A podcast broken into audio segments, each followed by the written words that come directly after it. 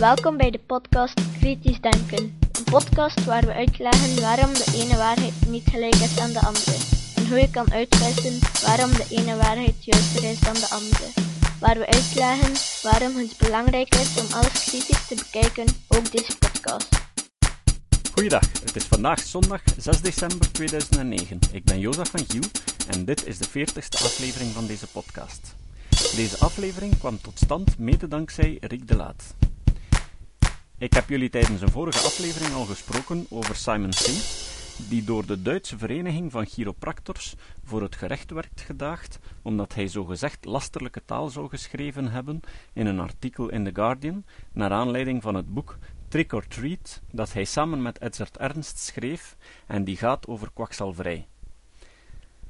Wie mijn website bezocht, zal ongetwijfeld ook de banner tegengekomen hebben met als tekst Keep Libel Laws Out of Science en ook de uitleg die ik daarover schreef op mijn homepage. Als je op die banner klikt, kan je het protest steunen die georganiseerd is om de Britse wet te laten veranderen, zodat wetenschappelijke claims niet meer als laster kunnen aanzien worden. Maar wat schreef Simon Singh eigenlijk? Wel, Skep heeft in het laatste nummer van hun tijdschrift Wonder en is geen wonder de Nederlandse vertaling van dat artikel gepubliceerd. Ik heb toestemming gekregen om het hier voor te lezen. De vertaling is van de hand van Pieter Peiskens. Let op je wervels door Simon Singh. Simon Singh is een Britse fysicus en schrijver van populaire werken over wetenschap en wiskunde. In 2008 publiceerde hij samen met Edzard Ernst, de eerste professor in de complementaire geneeskunde, het sceptisch boek Trick or Treatment. Gelijktijdig en naar aanleiding van de Chiropractic Awareness Week verscheen een artikel van Singh's Hand in The Guardian dat u hieronder vindt.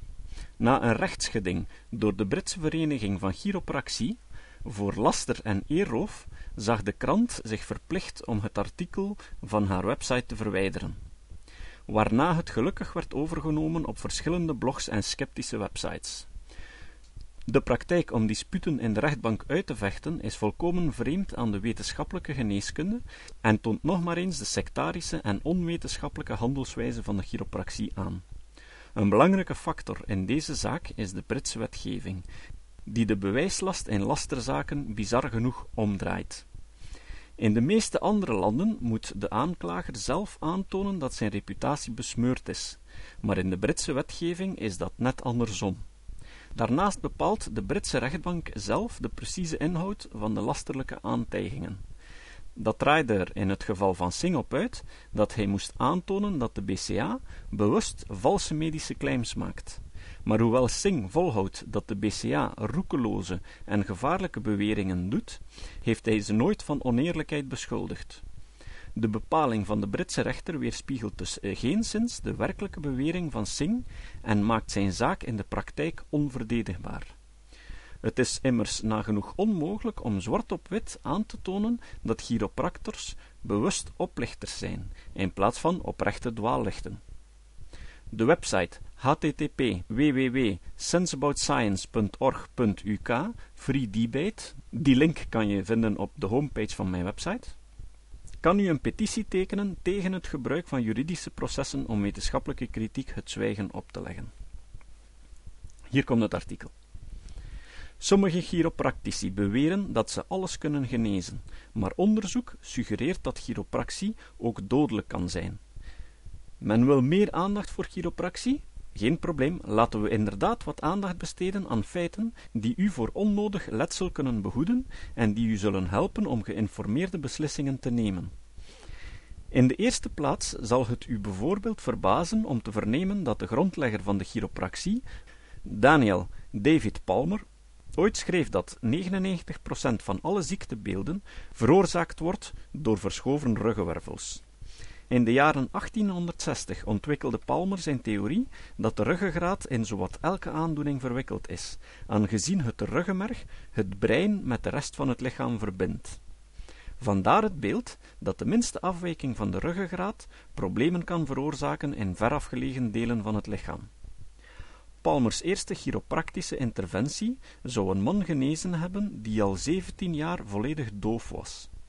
Zijn tweede behandeling was al even eigenaardig. Hij zou een patiënt met hartproblemen geholpen hebben door een verschoven ruggenwervel recht te trekken. Mogelijk denkt u ook dat moderne chiropractici zich beperken tot het behandelen van rugproblemen. Maar in werkelijkheid houden ze er nog altijd enkele vrijgestoorde ideeën op na. De fundamentalisten houden vol dat ze alles kunnen genezen. De meer gematigde chiropractici dromen echter eveneens van meer dan ze kunnen waarmaken. De Britse Vereniging voor Chiropractie beweert dat haar leden kinderen kunnen helpen die last hebben van kolieken, hevige rugkrampen in de onderbuik, slaap- en eetproblemen, chronische oorontstekingen, astma en langdurige huilbuien. Ook al bestaat hiervoor geen greintje bewijsmateriaal.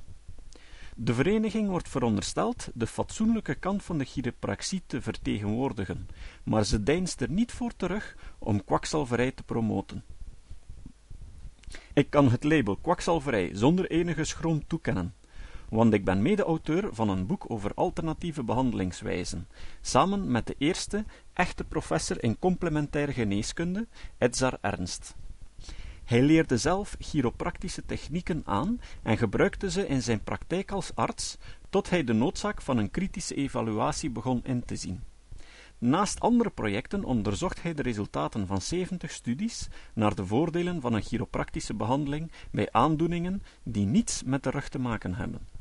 Hij vond niet de minste aanwijzing dat chiropractici ook maar één van deze aandoeningen succesvol konden behandelen.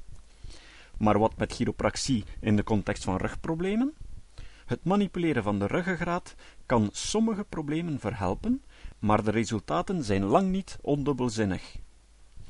Toegegeven, ook conventionele benaderingen als fysiotherapie hebben het moeilijk om rugproblemen echt consistent te behandelen.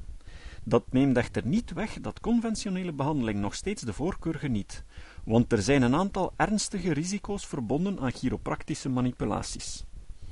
In 2001 onthulde een systematische analyse van vijf studies dat ongeveer de helft van alle chiropractische patiënten tijdelijk last heeft van neveneffecten zoals pijn, een verdoofd gevoel, stijfheid, draaierigheid en hoofdpijn. Dat zijn relatief milde neveneffecten, maar de frequentie ervan ligt zeer hoog en moet afgewogen worden tegen de beperkte baten die een chiropractische behandeling te bieden heeft.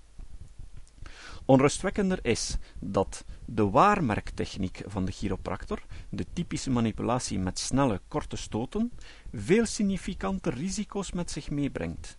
De techniek houdt in dat de gewrichten buiten hun natuurlijke bewegingsrijkwijde geforceerd worden, door er een korte, scherpe kracht op uit te oefenen. Hoewel dit voor de meeste patiënten een veilige procedure is, kunnen anderen er een ontwrichting of botbreuk aan overhouden. Erger nog is dat manipulatie van de nek schade kan toebrengen aan de vertebrale slagaders die het brein van bloed voorzien. Vertebrale dissectie, een scheurtje in de slagaders, kan de bloedtoevoer naar de hersenen verhinderen, wat kan leiden tot een beroerte of zelfs de dood. Omdat er meestal een vertraging zit tussen de vertebrale dissectie en de blokkage van de bloedtoevoer naar het brein, is het verband tussen chiropractie en beroerte jarenlang onopgemerkt gebleven. Onlangs doken echter een aantal gevallen op waarbij manipulaties van de ruggengraat duidelijk de oorzaak waren van vertebrale dissectie. Laurie Mathieson was een twintigjarige Canadese dienster die tussen 1997 en 1998 21 keer een chiropractor bezocht om van haar lage rugpijn verlost te geraken. Bij haar voorlaatste bezoek klaagde ze over stijfheid in de nek. Die avond verloor ze haar greep op de schotels in het restaurant, dus keerde ze terug naar de chiropractor. Toen die haar nek manipuleerde, begon Matthiassen te huilen, haar ogen begonnen te draaien, ze kreeg schuim op de lippen en begon te stuiptrekken. Ze werd in allerijl naar het ziekenhuis gebracht, belandde in een coma en stierf drie dagen later. Bij de autopsie verklaarde de lijkschouwer: Laurie stierf aan een gescheurde vertebrale slagader veroorzaakt tijdens een chiropractische manipulatie van de nek. Dit is geen alleenstaand geval. In Canada alleen al zijn verschillende andere vrouwen overleden na een chiropractische behandeling. en professor Ernst heeft zo'n 700 gevallen van ernstige complicaties teruggevonden in de medische literatuur. Dit zou een belangrijke bekommernis moeten zijn voor verantwoordelijken in de ziekenzorg, zeker aangezien het werkelijke aantal gevallen door onderrapportering wellicht nog veel hoger ligt. Met dit alles in het achterhoofd beantwoorden we de vraag naar meer aandacht voor de chiropractie met deze boodschap. Indien manipulatie van de rug een geneesmiddel was geweest met dergelijke ernstige bijwerkingen en met zo weinig aantoonbare werkzaamheid, dan was het zonder twijfel al lang van de markt gehaald. Hoe werken HTML, PHP, Java Beans, XML, RSS, SOAP en Sri Lanka Leaves? HTML is de taal waarin websites gecodeerd worden. De bedoeling is dat je er meer in kwijt kan dan alleen vlakke tekst. In een website wil je ook kunnen kiezen welk lettertype je gebruikt. Je wilt tekeningen inlassen, zelfs tekenfilms of hele programma's oproepen. Het principe van HTML is eenvoudig. Opdat de betrokken systemen een onderscheid zouden kunnen maken tussen gewone tekst en instructies, worden de instructies telkens geschreven tussen een kleiner dan en een groter dan teken. Als het internetprogramma dan een kleiner dan teken tegenkomt, dan weet het dat het wat daarop volgt niet gewoon moet afdrukken, maar moet interpreteren als een instructie. Als die instructies gaan over de formatering van tekst die erop volgt, bijvoorbeeld, dan moet de internetbrowser ook weten wanneer de opdracht stopt. Daarom wordt het einde van zo'n opdracht aangegeven met dezelfde instructie, maar na het kleiner dan teken wordt er een schuine streep geplaatst. Zo weet de internetbrowser, hier is het einde van deze instructie.